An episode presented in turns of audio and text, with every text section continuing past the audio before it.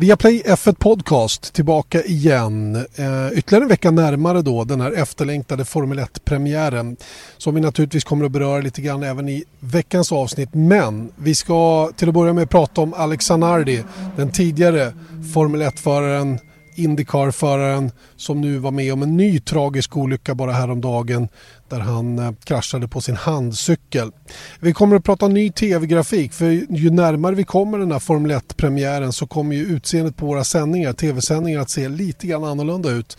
Eh, lite spacet, lite tv-spelsaktigt. Vi får se vad Erik och jag tycker om just det där då. Eh, Formel 1 har startat ett nytt eh, initiativ, en ny, eh, ja, ett nytt initiativ kan vi kalla det då, We Race as One, som då pekar på den globala ansträngningen mot covid-19 naturligtvis och man strävar efter mångfald. Vi ska prata mer om det här. Och naturligtvis också den det, de ansträngningar som Lewis Hamilton gör eh, på samma tema egentligen då runt omkring Black Lives Matter och hela den biten.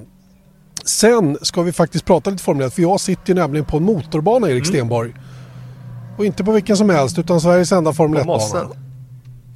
Just så, Scandinavian Raceway. Jag ska nämligen få, få köra lite Formel 1-bil just idag. Eh, och eh, vi ska prata mer om det här mot slutet utav podden när vi, eh, när vi eh, går igenom vad vi faktiskt har gjort och hur det känns att köra bil och hela den biten. Eh, först lite spaning från min sida. Eh, Erik noterar att det var lite commotion i alla fall i mina följarspår eh, på sociala medier då, runt omkring nyheten som kom då häromdagen att, att eh, tyska RTL då efter 30 år väljer att hoppa av möjligheten att sända Formel 1. Eh, jag vet faktiskt inte riktigt på vilka premisser de har sänt de senaste åren. Sky Tyskland finns ju som, en betal -TV, som ett betal-tv-alternativ men där RTL har varit det fria alternativet hela tiden. Eh, men nu tar det alltså slut. Kai Ebel och kompani kommer inte att finnas i rutan när det gäller Formel 1 från och med 2021. Eh, och ehm, det här eh, leder till en del frågor som har kommit till mig om vad det här kan få för långtgående konsekvenser. Håller tyskt intresse för Formel 1 på att gå i graven totalt? Vettel kanske inte kör vidare. Eh, ryktena om Mercedes vara eller inte vara finns ju fortfarande. Eh, tyska Grand Prix på Hockenheim eh, har det jobbigt och hela den biten. Va? Så det är väl uppenbart så att eh, Formel 1 mår inte som allra bäst just i Tyskland för närvarande, eller vad säger du? Nej, men det har väl pratat om det ganska mycket. Sen, sen, så vet jag att de har haft väldigt bra siffror och sånt där vad gäller tv. Eh, åtminstone på RTL, vilket Kai Ebel sa till mig förra året. Eh, bara när vi stod och, inte för att jag känner honom, men han är programledare för de tyska sändningarna då. Och, eh, men det, det, är ju en, en eh, sån där det är en lite lustig grej när man tänker på Vettel och eh, du vet när Rosberg körde och Mercedes är så dominanta att det ändå inte liksom tar fart på samma sätt som det gjorde när Schumacher körde Ferrari. Där var, då var det ju liksom som mest tryck i Tyskland och nu är vi inte alls där längre och jag, jag kan faktiskt inte svara på varför det är. Nej, jag hade väl någon teori själv om att tyskarna kanske blir lite bortskämda och att det eh, framförallt blev väldigt, väldigt dyrt att se Formel 1 i Tyskland vilket gjorde att det egna racet hade stora ekonomiska svårigheter. Eh, både det som kördes på Nürburgring och det som kördes på Hockenheim.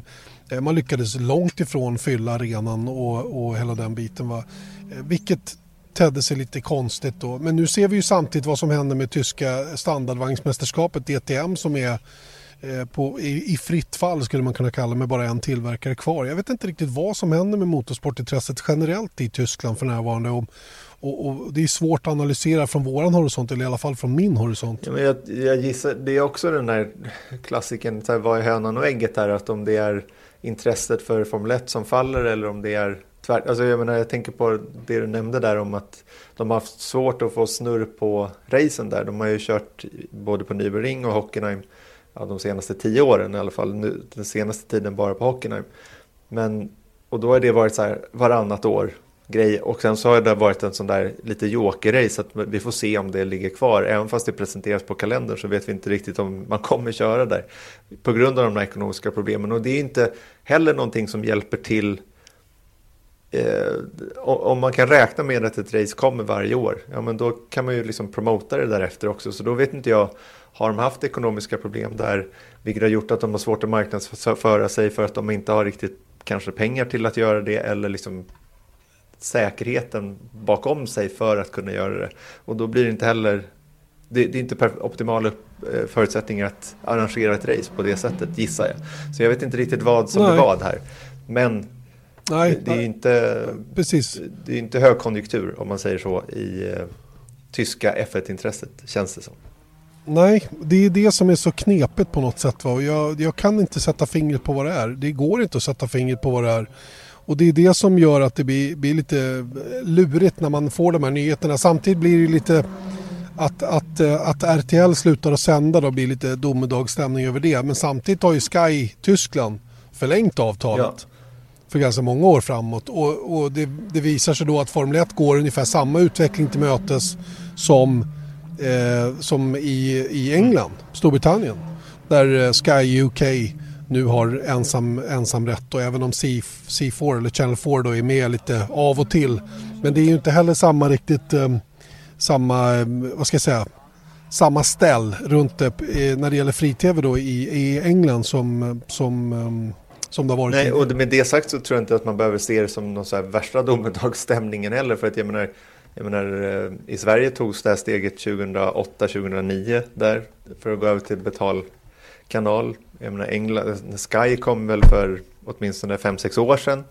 Eh, jag menar, det, det är ju dit många sporter är på väg så det är inte så konstigt att Tyskland följer efter. Kan jag tycka. Verkligen inte. Nåja, det är som det är. många, jag vet många. Eh, Björn Wilhelms pappa följde RTL i många år. Ja, RTL har haft en ganska jag tror att det är, jag säger inte jättemånga, men det är en del Formel 1-fans i alla fall som har, som har följt sporten via tyska RTL och blivit bekanta med, bekanta med Heiko Wasser och, och med Kai Ebel då, den här stora profilen som man ändå får kalla honom då in, inom tysk sport-tv och framförallt Formel 1, gammal boxare som han är. Eh, som, som nu inte får möjlighet att följa just de sändningarna längre. Då. Det, vi får se lite grann vad som kommer att hända runt omkring det. Det var i alla fall en rätt så intressant nyhet i alla fall som kom i veckan. Eh, Alexanardi, Erik, vad ska man säga? Eh, kort recap. Eh, körde en handcykeltävling. Han, han alltså kraschade ju 2001 på, på Lausitz ring, också det i Tyskland för övrigt. Eh, kraschade illa, blev av med båda benen, höll på att stryka med, var väl död i ambulansen och helikoptern flera gånger. Men man lyck han lyckades komma tillbaka, han lyckades komma tillbaka i racerbilen. Blev oerhört framgångsrik på handcykel tog OS-guld i Paralympics både 2012 och 2016. Tränade som en galning runt omkring det här.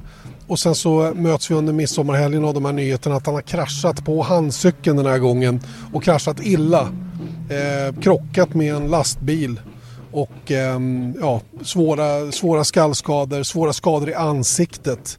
Och eh, man, en, en, person som har varit med om så mycket redan innan råkar ut för en sån här grej också. Det är nästan, det är nästan svårt att ta in faktiskt. Ja, och, och ja verkligen. Och det som blev liksom lite så här eh, ödets ironi på något sätt var just att, eh, Ah, jag ska inte säga att det, det har ju absolut inget samband, men det var bara att det låg väldigt långt fram i min hjärna, liksom, Alexander, på grund av att Formel 1 släppte det där avsnittet med Beyond the Grid där Tom Clarkson intervjuar kända F1-personligheter och då var Alexander den senaste gästen. Och sen så lyssnade jag på det på torsdagen tror jag.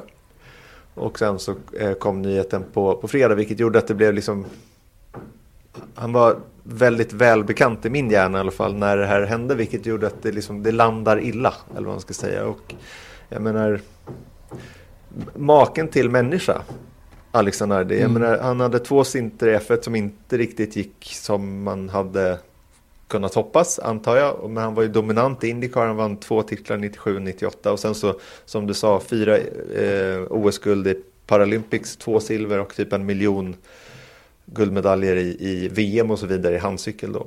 Um, så att, och dessutom då en sån här väldigt positiv människa. Som Otroligt. verkligen framgår i den här intervjun som jag verkligen rekommenderar alla att lyssna på. Mm. Ja, den ligger Beyond the Grid senaste poddavsnitt och alltså med Alexander Ardi som gäst.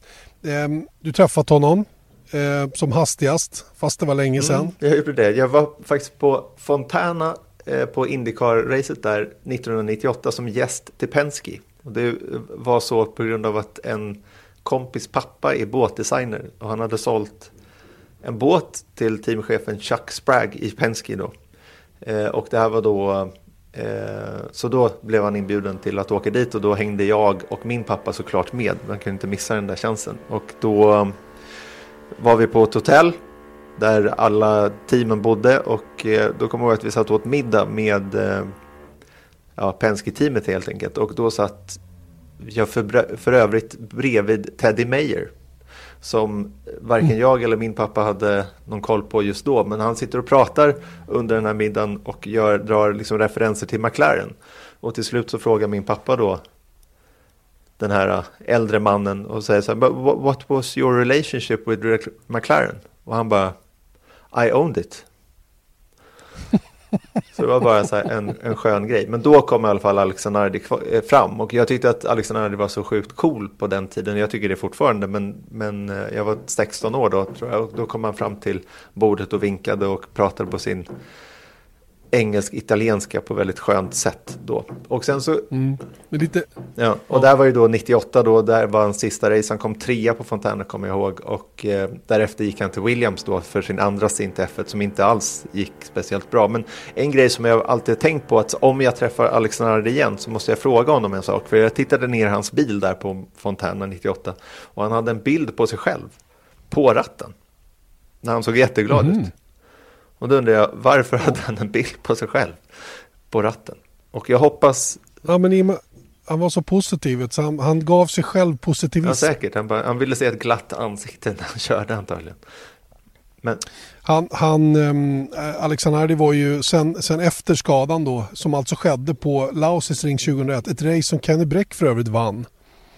Eh, som som um, efter att ha kommit tillbaka till, till Nordamerika då, efter den här mindre lyckade stinten då i, i Williams. Williams som var på nedgång då efter de här stora åren i slutet, mitten, slutet på 90-talet var inte alls vad de en gång var. De tappade Renault-support och hela den grejen och, och, blev ju successivt bara sämre och sämre.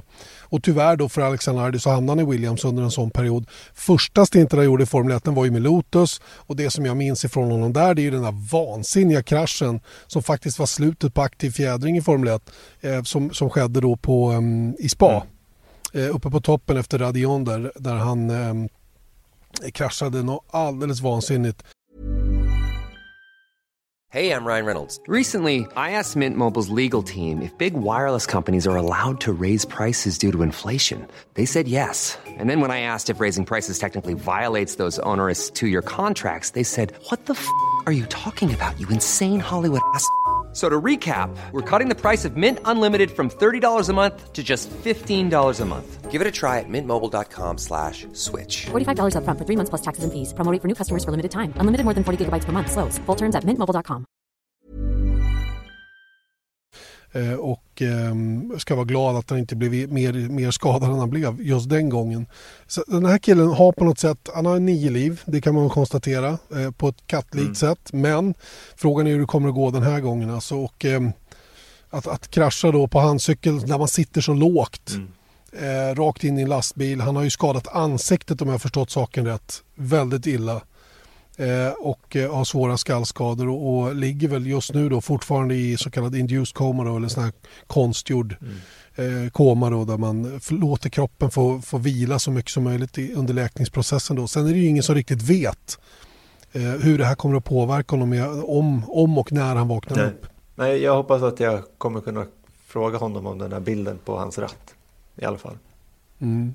Mm. Ja, obeskrivligt att en person kan råka ut för så mycket under en ändå relativt kort tid. Va? Men, men han är ju en daredevil. Va? Han, är, han har ju alltid utmanat och, och, och det, var väl där, det var väl det som gjorde honom så framgångsrik i USA. Mm. Sen var han ju i händerna på det materialet han körde i Formel 1 vilket naturligtvis gjorde då att han inte lyckades nå vidare just under Formel 1-stintarna som han hade. Men eh, att han var stark och snabb det visar han ju så himla många gånger då just, eh, just i den nordamerikanska racingen. Det, det är det där jag tycker är väldigt intressant just med den intervjun. Och jag kan även rekommendera Heikki Kovalainen eh, hans intervju med i Beyond the Grid. För mm. det är liksom två stycken exempel på när förare, efter förare får liksom lite distans till Formel 1 och tänker tillbaka på så här, hur gjorde jag det där egentligen? Att det är väldigt, väldigt ödmjukt. Att det finns ingen liksom mm. den här, ja men det var för att på grund av det där bla bla bla.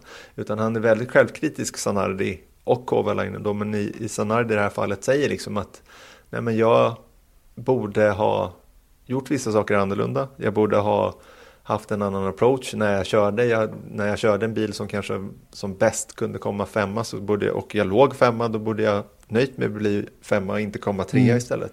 Och det där tror jag är ganska vanligt med eh, många förare, men just att höra det från ett sånt namn, ödmjuk som sagt, det, det är väldigt, väldigt eh, hörvärt. Visst 17 är det det och eh, det, det, är ju, man, vi har ju hört det från Marcus Eriksson inte minst som, som är den senaste då som man har varit nära och som har kört bilar som inte har varit på rätt nivå. Hur, hur överköra en bil kostar mer än det smakar så att mm. säga. Så att, det är ju ja, det är, ett, det är ett tråkigt fenomen i Formel 1. Eh, har ni hört lite bilar i bakgrunden så är det inte det så konstigt. Jag sitter nämligen på Anderstorp, upprepar det, på Scandinavian Raceway. Ska köra lite Formel 1 här så småningom. Erik sitter hemma. Mm fortfarande. Förbereder Formel 1-premiär i högsta hugg med detta.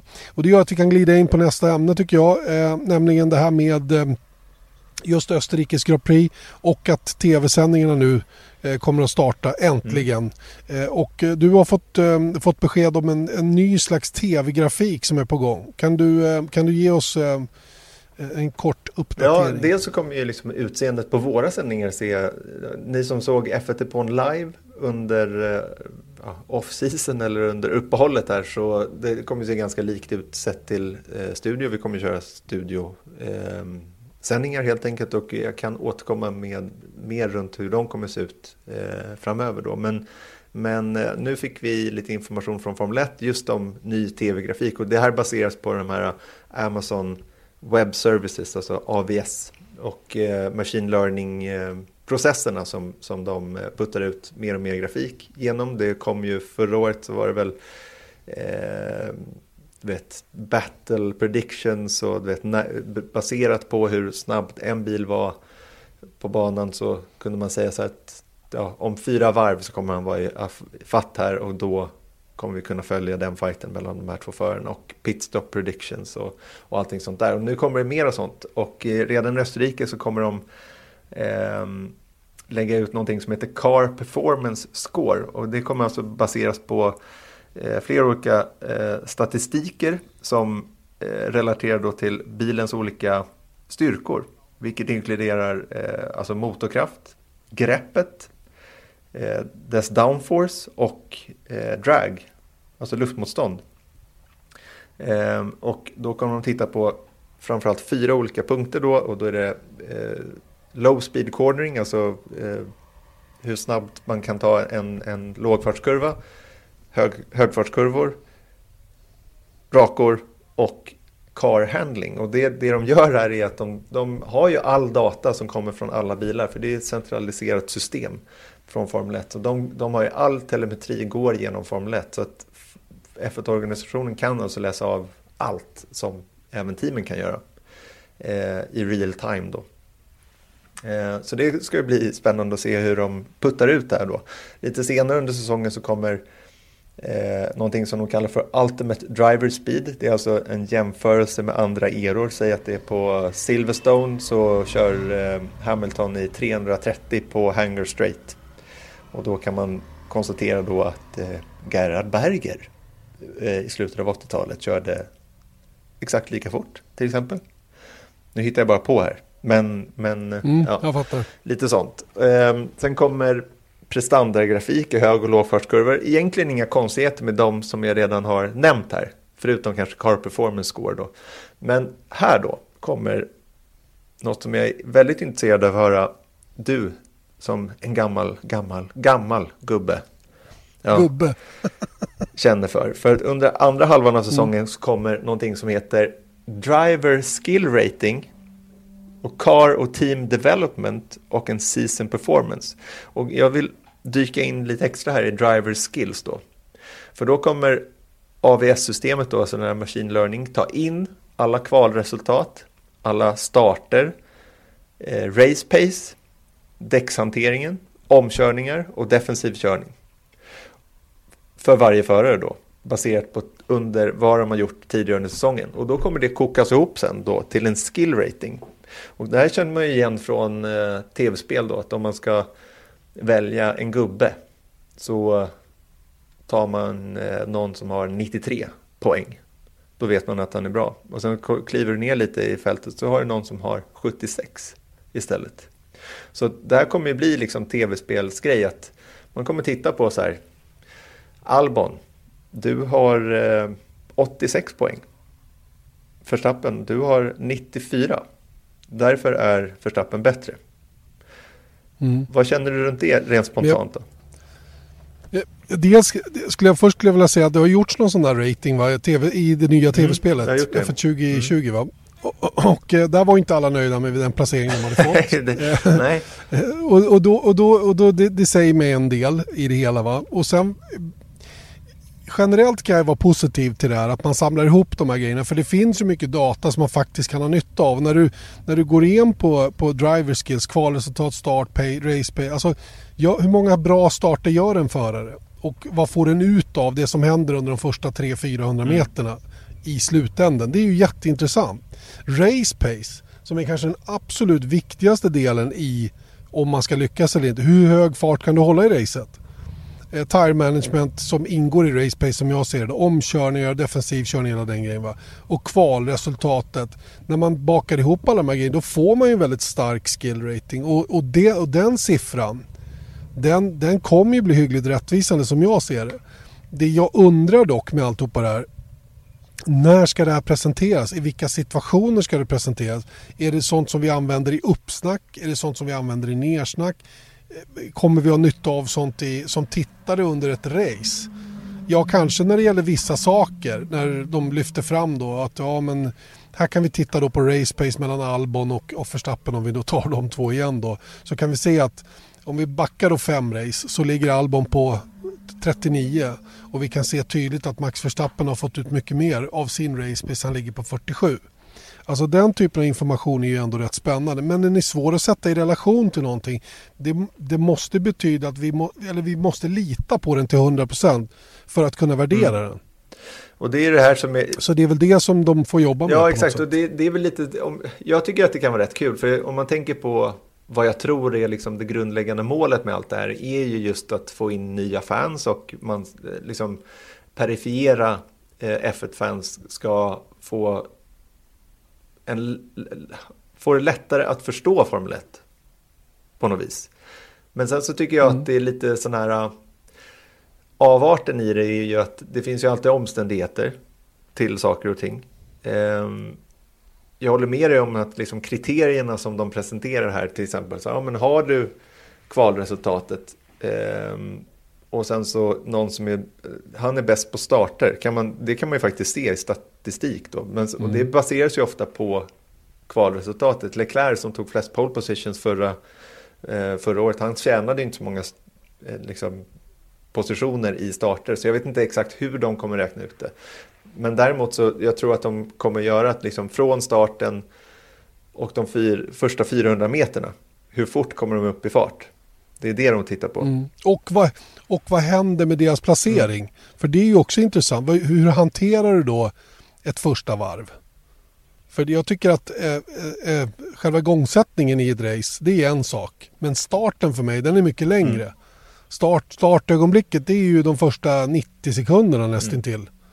Det är om man har gjort en bra start i racet. Däremot om man har kommit av linjen bra, ja då har du ju gjort en, en bra igångsättning. Så det, den distinktionsskillnaden gör ju jag.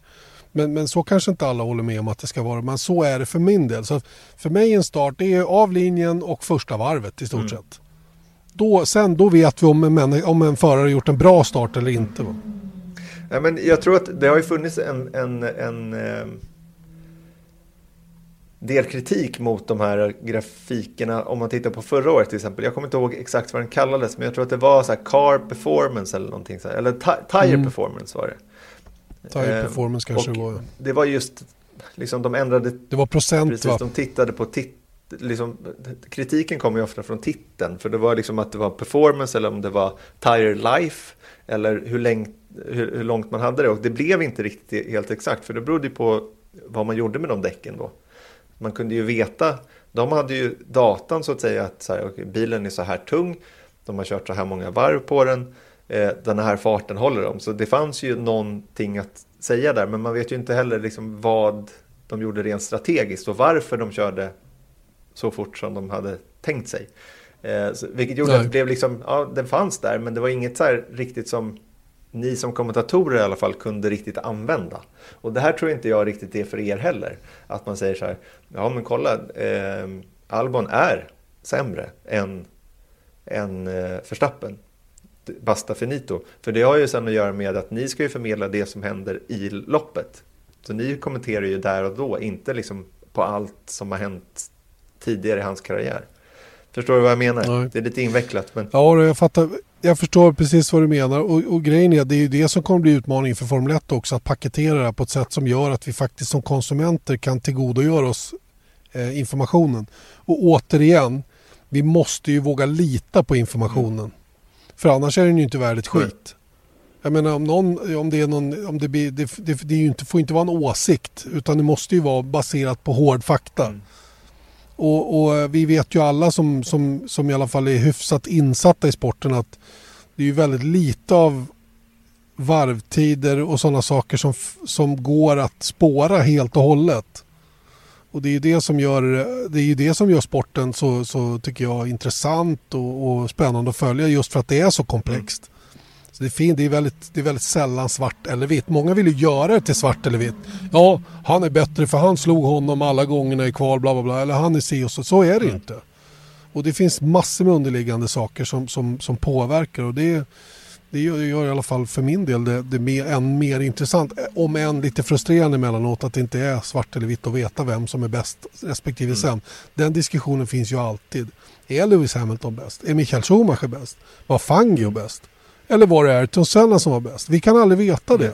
Vi kommer aldrig få veta det. Nej, det enda sättet man kan titta på, vilket är ett trubbigt eh, instrument, då, det är ju resultat. Och om det är det de mm. gör här faktiskt, vilket jag tror att det är, just den här grejen om man tittar på den här skill-ratingen, att, att eh, mm. kvalresultat, det är en hård fakta. Sen så tar inte den beaktning varför kvalresultatet, om man fick gå ut i Exakt. fel läge, man blev blockad, man fick trafik eller vad det var. Och sen så är det starten, mm. mm. det är samma sak där det går ju att mäta.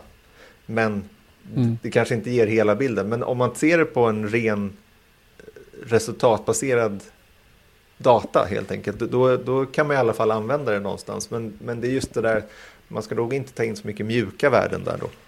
I, i det till att börja. Men vi får ju se hur, hur, hur, hur det blir. Men jag tror ändå att det som jag tror kan bli intressant är just jämförelsen med eh, kanske ett race och sen så nästa race. Men kolla hur mycket bättre det blev här än vad det blev på Monza, racet innan. Mm. Och samma sak då med den här car och team development, för det är ju faktiskt något, något man kan mäta också. att Hur mycket fortare går det från ett race till en annan? Och då kan man ju se då, som tittare och som fan, få bättre förståelse för att okej, okay, men de här uppdateringarna, den nya vingen som de satte på, den eh, verkar fungera. För det går mycket fortare nu i alla fall. Viaplay F1 Podcast rullar vidare med eh, det som gäller Formel 1-världen och eh, vi har kommit till det läge där vi ska prata om någonting väldigt, väldigt stort. Ett, eh, ett stort, svårt ämne, eh, nämligen det här med eh, de initiativ nu som, som jobbar mot rasism. Eh, Black Lives Matter som Lewis Hamilton har gått i framkant för. Eh, Formel 1s senaste initiativ kallas för We Race as One som inte bara pekar mot just det här utan även mot, eh, mot krisen med covid-19 då och mångfalden som man söker just runt omkring det. Eh, den här logon som är i form av en regnbåge, Erik. Och eh, det här är ett stort ämne, ett väldigt stort ämne och ett svårlöst problem. Det är det absolut och det är ju såklart att det, det har hänt väldigt mycket eh, de senaste månaderna såklart. Men, men eh, det, det, den här regnbågen helt enkelt, bara för att ta det väldigt grundläggande vad det betyder. Att det är den globala ansträngningen mot covid-19 och strävan efter mångfald. Och logan är som sagt en, en regnbåge. Eh, som många andra ligor har också. Jag har sett att eh, min, min son är oerhört tokig i eh, fotboll. Och eh, gillar Serie A. Och där har alla eh, lagen har den här regnbågen på sig också. Och det är eh, hur kunde det gå så snett? Ja, men jag tror att jag, jag pikade min, min effort för motorsport för tidigt. Så han var ju på god ja. väg där. Men sen så liksom blev det så här att mm. jag tror att han försökte liksom bryta sig fri. Liksom, eh, av någon konstigt anledning. Jag men jag, jag, jag eh, Men vi förespråkar ju mångfald där, så varför kan han inte få gilla fotboll? Det är klart precis, han ska jag göra vill det. inte liksom såga det där. Jag, jag, jag väntar och ser. Jag väntar och ser det. Ja. Eh, Tillbaka till Ja, allvaret. nej men, så, så att den här regnbågen förekommer i, i, i många aspekter i, i den här uh, mot covid-19 och mångfald. Då. Och eh, F1-versionen då har tagit de här färgerna i regnbågen från alla tio team. Då, och den här bågen kommer sitta i olika former och hashtaggen WeRaces1 på bilarna i depån längs banan och eh, merchandise, alltså t-shirtar och vad det nu kan tänkas vara, kommer också tas fram då för att eh, eh säljas till eh, välgörenhet. Och i Österrike så kommer det också startas en kampanj eh, vid namn Racism Must End. Och eh, det är bara startskottet då, så den kommer förekomma eh, för lång tid framöver. Och utöver det här då så har F1 då satt ihop en så kallad task force. Vad, hur översätter du task force? Ja du, arbetsgrupp. En arbetsgrupp för mångfald och jämställdhet. Och då kommer också allt det här bakas ihop ännu mera för att Lewis Hamilton som har ju engagerat sig väldigt djupt i, i Black Lives Matter och i eh, Formel 1 initiativ mot miljön, eller för miljön och eh, även mot, eh, för mångfald då. Så han har startat någonting som heter The Hamilton Commission eh, i samarbete med Royal Academy of Engineering. Och jag tänkte läsa upp ett citat då som han, eh, så att man förstår lite tydligare vad han är ute efter eh, genom att starta den här The Hamilton Commission. Är du med? Jag är med, kör. Forskningspartnerskapet kommer att ägna sig åt att utforska hur motorsport kan användas som ett fordon för att engagera fler ungdomar med svart bakgrund med vetenskap, teknik, ingenjörskap och matematik och i slutändan eh, förhoppningsvis då anställa dem i våra team eller inom annan eh, tekniksektor. Tiden för plattityder och symboliska gester är över. Jag hoppas att The Hamilton Commission möjliggör verklig, konkret och mätbar förändring. Och när jag tittar tillbaka om 20 år vill jag se den sport som gav en blyg svart pojke från arbetarklassen i Steven, Stevenage så mycket möjligheter och bli lika mångfaldig som den komplexa och multikulturella världen vi lever i. Så vad ska man säga om det här? Jo, men det är ju någonting som har hänt nu under de senaste två månaderna då, som allting då utmynnas i, eller påbörjades då med eh, det hemska som hände George Floyd i Minnesota och eh, alla protester som har följt därefter. Och det som jag tycker är spännande med det här är att bara de senaste åren har inte bara Formel 1, men om, när vi nu har en Formel 1-podcast så är det ju hur mycket efforts som har gjort för att liksom följa med tiden. Och det, jag tror att man ska se det på det sättet i det här fallet att en sport kan man säga så här, men sport och politik hör inte ihop, men det gör det. För att en sport som är global, som Formel 1 är, verkar i Verkar man i världen så är, påverkar man även politiskt, så att säga. Och när Formel 1 har sett ut som det gör, majoriteten är vita män som både driver och, eh, och arbetar inom den här sporten. Och jag menar, vi har pratat jättemycket om i tidigare poddar genom åren om vilken, vilken förlust det är att Formel 1 och teamen inte verkar jobba hårdare med att få in en kvinna, en kvinnlig förare. För vilken eh, untapped market som det skulle kunna tänkas vara. Att man, om man fick in en, en bra kvinnlig förare så skulle det kunna ge så mycket ringar på vattnet och därav skapa en bättre affär för teamen, alla och även Formel 1 som, som sport. Men det gäller ju även det vi har glömt bort lite i det här är då mångfalden generellt sett. Då, för att det är... Mm. Mellan olika raser. Eh, exakt. Mm. Så att jag tror att det är det som gör att det här är en väldigt så här, en bra idé. Förutom det moraliskt riktiga så är det även en, en bra affärsmässig initiativ, tror jag, i förlängningen. Mm. Visst, visst sjutton är det så. Och, um, men det är ju det är tydligt att det som det, det, är tydligt tycker jag att en sån som Lewis Hamilton väldigt eh, kraftigt använder sitt kändisskap på någonting konstruktivt.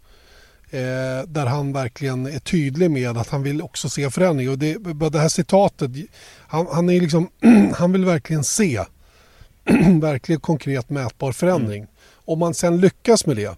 För, för att det är ju en sak att starta det här sen vad det utmynnar i och det är det jag tycker om hela den här, hela den här perioden just nu med demonstrationer och hela den Vad kommer det utmynna i? Det är ju det som är det intressanta här egentligen.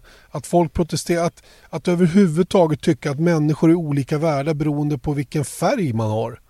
är ju helt absurt.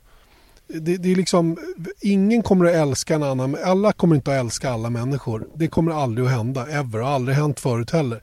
Men att sådana saker ska vara till grund för vad man tycker är det knäppaste som finns. Ju. Det är vi väl alla rätt överens inte alla uppenbarligen, men många, jag tror aldrig, faktiskt de allra flesta är rätt överens om det här. Absolut. Och det, och det är ju det som är, det är, det som är grejen från första början, att vi måste liksom börja värdera oss alla lika. Sen får ju hur vi agerar och vad vi gör, det får ju liksom sätta grunden för vad man sen tycker om olika saker. Mm till, till, olika håll och kanter. Va? Och, och, det här som hände Baba Wallace i USA till exempel att någon jävla idiot lägger in en, en snara i hans garage. Vad fan, det är ju så fruktansvärt. Och, och, och, det visar ju på att det här arbetet behövs om inte annat. Och i USA som land som är så långt ifrån vad vi till exempel i Sverige upplever. Eh, där har de ju jättemycket att jobba med och att det här provocerar från alla håll och kanter väldigt mm. starkt. Men det tycker jag i, i det där Nascar-exemplet är ju att om man tittar på liksom historiskt sett vad Nascar är, det, det är majoriteten av, av verksamheten pågår i amerikanska södern där det finns eh, ja, sydstaten helt enkelt och, och då ligger ju mycket runt den här sydstatsflaggan. Eh, och Bubba Wallace är ju faktiskt en förare som, som kom fram genom ett diversity eller mångfaldsprogram inom Nascar då, eh, och har gjort bra ifrån sig. Eh, kör för Petty, Richard Petty och eh, nu du. Mm, varm kör vi lite V8 Cosworth som ska få gå lite varm här. Det är bra.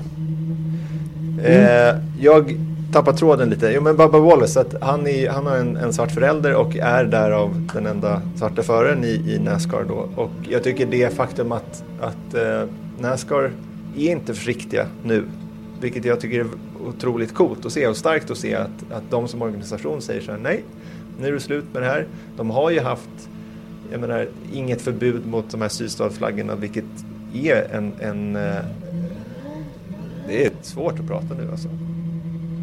Ja. det är det. Men det är härligt ja, också. Men, eh, men hur som helst, att, att de tar de här initiativen och får en enorm kritikstorm. Om man läser på sociala medier under eh, Nascars inlägg runt de här initiativen så är det ju, man blir ju alltså rätt skräckslagen faktiskt.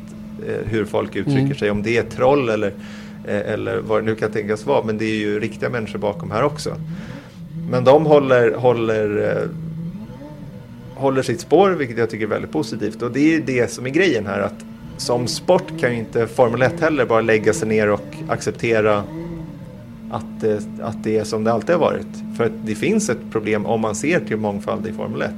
Och därav så behöver man göra någonting åt det för att hänga med i tiden. Det, fi det finns ingen mångfald i Formel 1. Nej, nej det gör inte det. Så att, Kort ja, och gott. Så att alla de här initiativen får man hoppas i alla fall tar steg i rätt riktning. Sen kommer det ta lång tid visst. såklart. Men jag tror att sporten som sådant kommer vara bättre av det. Och om de inte gör det, ja, då kommer de inte, dö. Ja, och om man inte gör något så kommer ju inget att hända. Nej. Så att eh, man kanske siktar högt och kommer halvvägs och hela den biten. Allt det där gamla pratet runt omkring det. Sen en annan viktig sak att komma ihåg. Världen kretsar inte runt omkring Twitter eller sociala medier. Och det ibland glömmer jag bort mig. Faktiskt, personligen. Jag glömmer bort mig jag kan bli så deprimerad av saker jag läser för folk är så fruktansvärt negativa och, och eländiga. Och så när jag tänker efter så, det, men det här är ju bara några få. Mm. Det är ju inte någon generell mening. Va? Det får man inte heller glömma bort och det är viktigt att komma ihåg rent generellt. Vi, vi är, de allra flesta av oss är snälla, vänliga, empatiska mm. människor som, som tycker om varandra. Va? Det, det, sen kommer det alltid finnas rötägg man kan kalla Absolut. dem Men därav än viktigare då att, att stora profiler som Lewis Hamilton verkligen take a stance och visa vad, vad den personen tycker. Eh, Tveklöst. Tveklöst. Jag tänker liksom, det, fin, det, fin, det finns, en, finns en, en, en, liknelse här för att vi, förra året så kom det fram mycket runt eh, Formel 1 initiativ för eh, hållbarhetsinitiativ inom, inom miljö då. Och då finns det ju fortfarande folk som är väldigt arga på att vi kör hybridmotorer V6 med turbo. Och så skriker folk att eh, ja, men ta tillbaks V12. Det är coolt. Men hur, hur lång, oh, säg att man skulle göra det då. Hur, hur länge ger vi sporten överlevnad? Fem mm. år? Nej men så är det ju. Så är, ja, mm. max. Mm. Max. Nej men det är, det är ju så, precis så det är. Och, och, men det, det, är ju återigen då, då, är det ju, då måste man ju sila elefanterna. Det går inte att lyssna på några få. Man måste, ha, man måste ha helikopterseende och en split vision som gör att man faktiskt förstår att världen är större än så. Att det är andra mekanismer än konnässörer och, och, och, och, purister och hardcore-fans som, som tycker väldigt starkt, har starka åsikter om saker och ting. Och det är samma sak med det här antar jag. Att mm. de, de, som har extrema åsikter, om vi säger så då, det är inte de vi ska lyssna på och det är inte de vi ska jobba mot. Mm. För de kommer man aldrig kunna förändra i alla fall. Nej. Det om detta. nu ska vi runda av den här podden med um, lite från, härifrån Anderstorp. Um, du har ju själv varit mm. här och provkört. Yes. Formel 1-bil här. Och om du, kan du dra dig till minnes hur det kändes? Ja, jag kan dra mig till minnes var att när jag blev fastspänd så fick jag som jag ofta får när jag ska köra racerbil så är det ju den här skräckblandade förtjusningen men den tenderar att bli mer skräck än förtjusning innan man kör iväg. Så jag kommer ihåg att när jag blev fastspänd så fick jag nästan sån här, nej jag vill inte göra det här längre. Jag vill inte, jag vill inte, jag vill inte köra. Sen så när man väl kommer ut på banan så vill man aldrig köra in igen. I stort sett. Men det var coolt faktiskt. Att jag, jag kommer ihåg att jag tänkte att nu när du sitter i den här Williams-bilen med, jag tror att det var Alex Wurts eh, gamla Williams så bara kom ihåg den här vyn nu. För det är den här vyn du har tänkt på så många gånger under, sen du var barn. Att se precis ut över nosen och se toppen av, av framdäcken. Så, så mm. känn nu verkligen hur det känns. Och jag, jag, jag, när var det här? Tre, fyra år sedan kanske som vi gjorde det. Något sånt. Och mm. eh, jag minns det som igår. Mm. Ja, det är en cool upplevelse. Jag är på plats här med en kille som kallar sig själv för Matgeek på YouTube. Stor eh, foodtuber eh, men också väldigt racingintresserad och vi är på plats här och ska köra. Eh, och eh, vi kan väl eh, lyssna på Johan själv efter att han hade suttit i bilen hur, hur han tyckte att det här egentligen var. Tyst och lugnt nu efter en eh, intensiv dag här på Scandinavian Raceway, Anderstorp, eh, Anderstorp kort och gott och Johan Hedberg alias Matgeek. Du och jag var här och kört Formel 1-bil och ja. eh, ditt leende det, det, kommer vi få svårt att tvätta bort nu. Ja, men alltså det här är ju det är andra gången jag kör den här bilen och det blir bara roligare och roligare. Det är fyra varv av fullständig eufori. Det går inte att beskriva på något annat sätt. Det är, man, jag är fortfarande helt svettig. Eh, det är ju lite att sparka in öppna dörrar givetvis när man frågar någon hur det var att köra en Formel 1-bil. Men jag tror många sitter hemma och undrar, så här, är det svårt? Är man nervös? Hur förbereder man? Hur går det till? Alltså jag är ju skitnervös därför att jag är en sån människa som inte tänker nu ska jag vinna utan jag tänker nu ska jag inte förlora. Så jag vill ju liksom inte sätta av den här och man matas ju ganska mycket i början med liksom att vara försiktiga, kör inte av. Men bara man tänker på att så här, lära känna den något varv först och sen också att eh, liksom räta upp hjulen och när du kommer ur kurvan och sen går du på gas. Då är du ganska lugn. Eh, och sen så inser man ju att som vi kör, det är ju rena söndagskörningen. Jag menar, de som kan det här, de kör ju om oss på ett halvt varv liksom. Eller då har ju de liksom varvat oss. Eh, men nej, det är inte svårt att göra det här. Det är många som, de flesta som är här har ju aldrig gjort det här tidigare och de kommer ut med samma leende och det är skitkul. Och det är verkligen en sån här det är helt galet att det finns möjlighet att som privatperson utan några speciella connections köra en riktig Formel 1-bil. Liksom. Jag, jag, jag, jag är helt blown away. Tänker du någon gång på att det är Nico Rosberg och Alexander Wurz som körde de här bilarna då för, vad det nu är, 13 år sedan? Nej, nej, alltså jag tror att jag gjorde det kanske när jag var här första gången för ett par år sedan. Men nu är det mer så att nu tänker man att, eh, eller jag bara skriker. Liksom, I hela mitt huvud fyllt av någon form av jubel. Det är det är enda man kan ha i huvudet. Jag förstår folk som säger att eh, jag, jag såg inte publiken runt omkring eller någonting sånt där. För att när du dammar ut här på rakan liksom och du bara skickar i växel på växel. Det är som att få en tjurspark efter tjurspark. Du, nej, du... Ja, men det, visst, det är ju skithäftigt att de har använts på riktigt. Gott, vad är det, 22 lopp? Ja, det är coolt. Ehm, jag upplevde att det var ehm, eller jag kanske vågade lite mer än jag gjort de andra gångerna jag kört. Jag vågade åka fortare längre och nu fick vi dessutom åka hela banan vilket var ett stort lyft mot tidigare gånger. Ja, absolut. Förra gången jag var här då åkte man halva banan, det är jättekul. Men nu åka hela och ha hela bakrakan. Liksom. Det var ju fett att få upp man på sexans växel och sen bara stå på bromsen vid skylten. Så det var ju jättemycket. Och då blir det ju fyra varv i en session. Och det är ju sjukt hur slut man är efter de fyra varven. Liksom. Jag känner ju mina nackmuskler bara. Men det är många som tror att fyra varv det låter lite och sådär. va? Och det är ju en slant. Det kostar någonstans mellan 17 och 20 000 beroende på om du vill ha en gånger fyra eller två gånger fyra varv i Formel 1-bilen. Men du får också 15 minuter i Formel Renault-bil och det känns som att det är en ganska bra uppvärmning. Ja, alltså för mig som, ja, jag körde ju en stund i en Renault, Formel Renault-bil och det är ett bra sätt att liksom bli varm i kläderna, lära känna banan lite och sådär. Så det är ett toppenupplägg. Ehm, och sen så, jag menar, har du, har du åkt berg och dalbana? Och så bara, ja den är tre minuter lång. Man bara, tre minuter är ingenting. Men tre minuter är hur länge som helst när du sitter i, liksom, i en berg och dalbana. Här sitter du i en berg och dalbana som är klistrad på marken och åker, vad tar ett varv? Två minuter? Svårt att svara. Ja, det skulle jag tro. För oss gör det nog det. För vi åker inte fortare. Va? Men, men eh, ja, något åt det hållet i alla fall. Ja, och då liksom eh, åtta minuter. Nej, man är ju helt, man är helt mörbultad. Så man, man, jag tror inte man ska köra mycket mer heller om man inte är erfaren. Det är nog det som är grejen. För det är lätt, det är lätt att man, man börjar slarva eller gör misstag. Eller så. Och du vill inte göra misstag med det här. Det kostar trots allt 50 000 att åka av och att någonting går sönder på bilen i så kallad självrisk. Då. Och det vill man ju kanske... Eller det är så lätt att, att tidernas upplevelse blir tidernas sorgsnaste ögonblick. Ja, men eller hur. Och några som jag stod och pratade med här innan, då var jag så här, får man liksom pusha dem på så här, tänk inte på att du ska köra snabbt, tänk på att du ska njuta. Och det är liksom om du tar några kurvor sakta och man ligger och harvar fram på tvåan i början och så här, vem bryr sig liksom? Du har hela banan, du har en hel bana för dig själv och sen så bara när du kommer en raksträcka, ös på. Det som är talande är ju att eh, det faktiskt bara var en enda kvinna här. Och det är lite motorsporten i ett nötskal, tyvärr. Att det inte är fler tjejer som vågar. Jag vet att det är några andra som har det här att testa.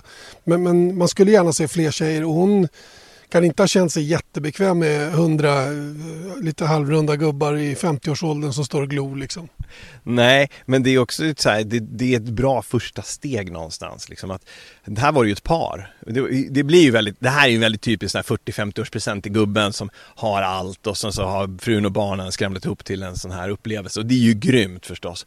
Men eh, här var det ju ett par som hade, vi åker tillsammans och kör. Och det är ju skit, hon hade ju, hon hade ju hur roligt som helst ju. Och glittrade liksom när hon klev ur. Och det är ju skithäftigt. Och det visar ju också på att så här, jag skulle kunna åka hit och låta min mamma köra. Hon skulle också, ja ah, det är tveksamt i och för sig. Men, ja, Din fru då? Ja, hon skulle tycka att det här var kul. Mm, ja, mm. Min är inte lika säker tror jag. Alltså min fru är en jävligt tight bilförare. Så att hon skulle, hon har en snabb bil idag liksom. Så, Du, det fanns ju faktiskt ett syfte med att vi var här idag också. För vi, vi ska för din YouTube-kanal då göra en grej runt omkring det nya F1 2020-spelet. Och tanken var ju då att vi idag skulle ha kört både det och bilen samma dag. Nu blir det inte så, men vi får ju chansen att jämföra i alla fall. Eh, och det ska bli rätt kul ändå ja, jag är, precis. Det skulle bli häftigt för då tror jag att jag också kommer känna mig lite tryggare. Och så tar man med sig en del härifrån med kurvteknik och sånt som jag är helt rookie på. För jag har ju ingen som helst racingerfarenhet. Ehm, och sen ska du och jag tävla mot varandra i det här. Nu har ju du hållit på och kört och tränat en massa. Jag vet ju hur mycket Fuskar. Ni, ja, precis. Fuskare. Usch. Ja, men jag vet ju hur mycket ni har snackat om hur mycket du har suttit och spelat liksom. Så, men, men eh, skam den som ger sig. Jag väntar in ett säte och en bra ratt och ett par pedaler och sen så ska vi tävla så fort spelet är släppt. Du, vad händer nu? Nu åker vi for vidare söderut. Du, ja precis. Men nu ska du, jag ska, vi ska emot Höganäs. Eh, imorgon ska vi filma lite neråt de krokarna och sen så är det ett par dagars jobb till och sen så ska det väl vara två veckors semester. Gött! Ja, inte illa. Men eh, nu känner jag att jag ska behöva en lite vatten och bara få andas lite. En entusiastisk Johan Hedberg får man ju säga. Jag förstår det. Jag, jag känner mig lite deppig för jag tyckte jag fick en halv inbjudan där förra veckan. Men sen så, nu sitter jag här ändå. Kanske inte bara, Exakt. kanske inte blev- bara ditt fel i och sig. Men Det blev, det blev som det blev. Viljan fanns. Mm. viljan fanns men inte orken. Men inte, för, men inte förmågan. Men inte förmågan. Det- Eh, Det som är också glädjande just den här dagen är att jag är återförenad med Fotomange. Det, är- det är härligt. Och jag vet inte hur många gånger har sagt att det är kul att se oss igen. Eller mig. Så det är kul. Och jag försöker ju då säga samma sak tillbaka. Så att, eh, och det är Mm. ju det. Fantastiskt roligt. Han, han är ju faktiskt på väg ut i världen igen. Eh, lite halvunikt. Han är lite nojig över att komma till Danmark för att sen flyga till Wien och hela den grejen. Men faktum är att det kommer att vara lite närvaro förhoppningsvis. Mm. Det är väl inte hundra spikat ännu men, men eh, runt Formel 1-loppen här. Det ska bli väldigt, väldigt intressant att höra deras berättelse om hur det är där nere på banorna nu under, under rådande omständigheter och vad som sen kommer att mm. hända. Mm. Om vi själva kommer ut också så småningom. Absolut. Och jag kan säga det att jag är glad att det är bara några få som vi ska försöka få ut mm. i, på Formel 1-racen för att det är Det är krångligt då. Det är ett djävulskt meck alltså. Och bara det faktum som, mm. som eh, Magnus nämner där att så här, ja, man kan ju liksom fylla i alla dokument och gå med på allting och skriva på papper och allting som, som krävs nu för att komma ut på race överhuvudtaget. Men sen så är det också en sån där grej att okej, okay, vad händer när vi bokar den här flygresan? Kommer den gå? Mm. Och gör den inte det, då är det inte så att man bara säger, men då hoppar vi på, då sitter vi på Arlanda en liten stund till och hoppar på nästa flyg. För att, för att det inte eh, säkert där heller. Så det, det, det är rörigt, men jag hoppas att det går vägen. Jag hoppas att eh, eventet går som det ska och jag hoppas att tiden mm. går snabbt nu så att vi kan börja titta på Formel 1-bilar på Red Bull Ring. Om bara mindre ja, än två veckor. Fasen. Vi behöver det nu. Vi behöver det nu och vi ska prata än mer om det faktiskt nästa tisdag då vi är tillbaka med podden igen. Då ska vi eh, riktigt gå på djupet inför premiären utav Formel 1-säsongen 2020. Tänk att vi säger det först en bra bit in i sommaren, alltså i början på juli innan vi får fart på det här mästerskapet. Men eh, det ska bli skönt när det väl startar. Nästa vecka är det racevecka. Just det. Ha det gött i det Hej då! Hej då!